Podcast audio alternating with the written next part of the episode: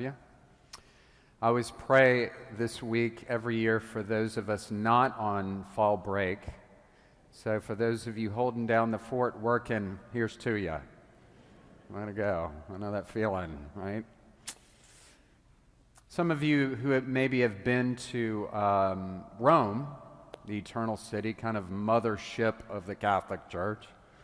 Some of you may know that in Rome, uh, they have over 2,000 fountains in that one city, 2,000 fountains. And by the way, you can drink out of all of them. It's all potable water, it's natural spring water. So if you go up to a fountain, you can actually drink it.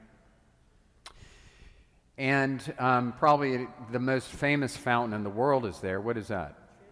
Trevi Fountain, right? Built and completed at least in the year 1762.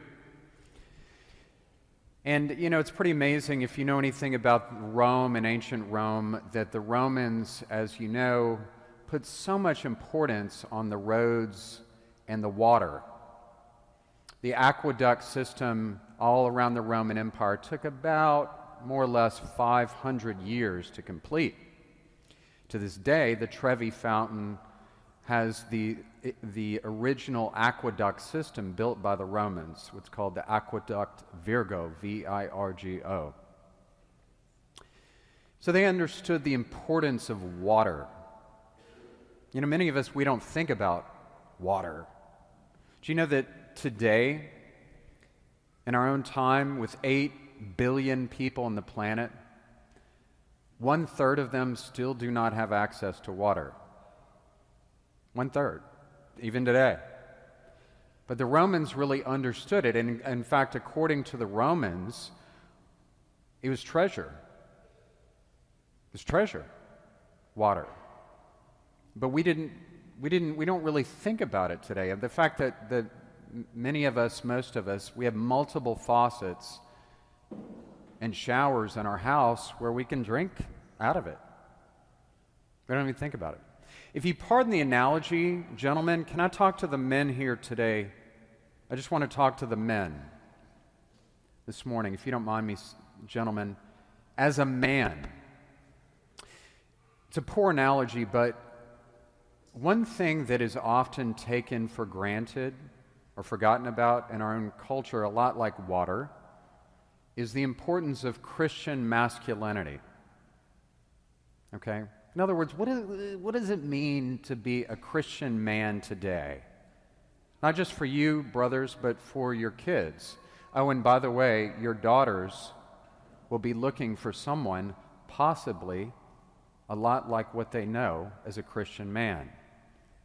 The day may come in the near future, gentlemen, when you're walking your daughter down this aisle and giving your daughter's hand to a man who's standing right here so it's worth asking this question, brothers what does it mean to be a Christian man? My humble opinion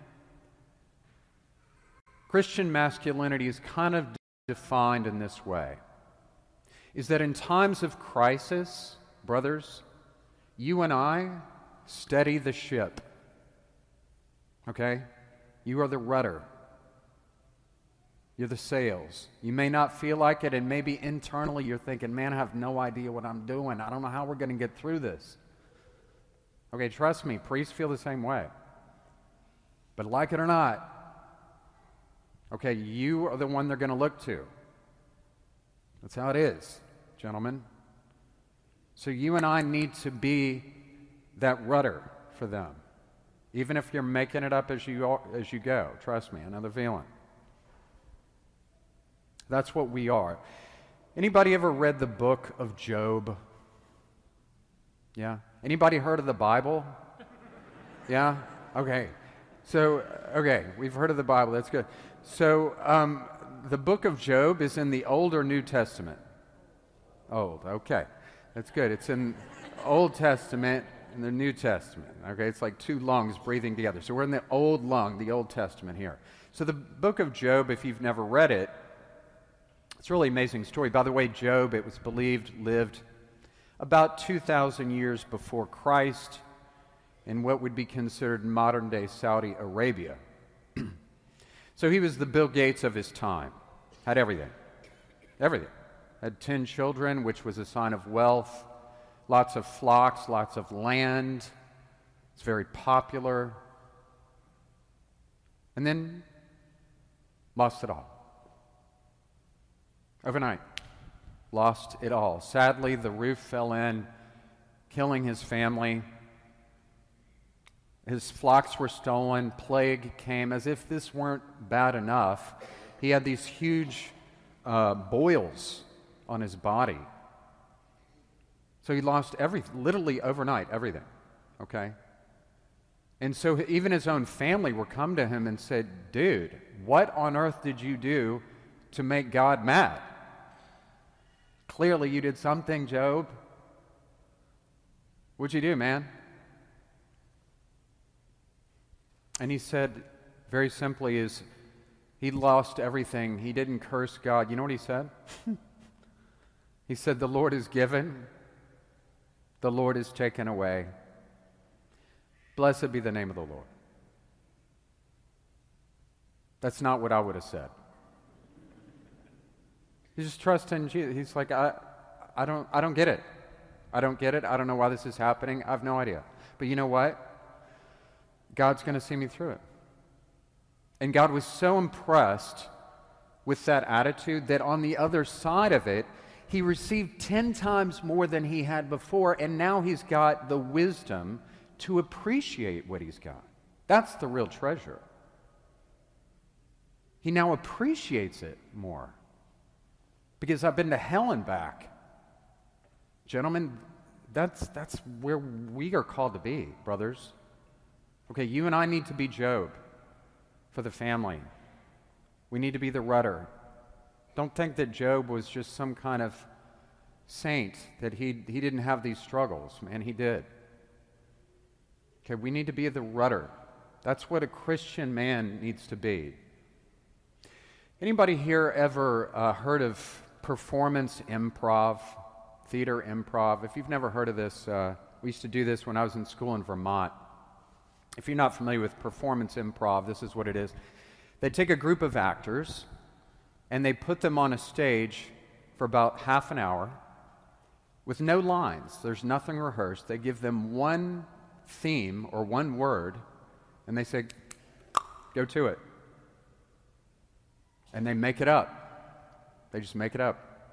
So a lot of the actors that we know, they did this as practice. Dan Aykroyd, Steve Carell, Tina Fey, um, Chris Farley. They all did this to practice being in front of people and to practice thinking on their feet, right? I mean, it goes without saying, I think most of us, we would rather walk on hot coals than stand in front of somebody and do that. So, you know, you go to any Catholic church in the world and they have a hard time getting people to read at Mass. So, what I told, I told our staff, I said, we're just going to print out a long list of every parishioner and just go through them at random and pick them and assign them to read at Mass. Say, oh, congratulations, you're reading at the Mass. I mean, most of us would just de- detest this, right? Gentlemen, when we grow as men, it's a little bit like performance improv or reading at Mass. We have to put you to read at Mass. I'm not asking you to do performance improv. What I am asking you to do, brothers, is push you're comfortable with. All right? Two opportunities for you, gentlemen. This Tuesday night, we have our patio night. If you want to come and spend some time, all right, I love it. It's wonderful. Come and join us. Also, when you leave today, somebody's going to give you a little flyer, gentlemen. Focuses on fellowship, faith, service in the community. Okay, maybe you think, Father, look, I, I don't, I don't really do that. Well, here's the thing. You know what happens if we don't push our comfort zone, brothers? Nothing. Nothing happens. So in 20 years, you and I are still going to be in the same place spiritually. They call it hitting the stained glass ceiling of your faith, brothers. Trust me, I, we're busy. Priests are busy.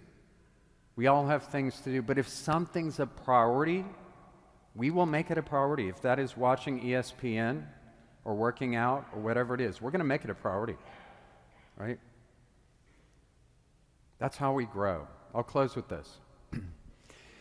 You know, every September, I'm sure I'm not the only one, but every September, I always pray for the families of the victims who lost people in September 11th attacks in New York. And one of the men who died, one of the people that died that day, was a man named Dan Trant, T R A N T. He was a former NBA star in the Boston Celtics. He was only 40 years old when he died on September 11th in North Tower.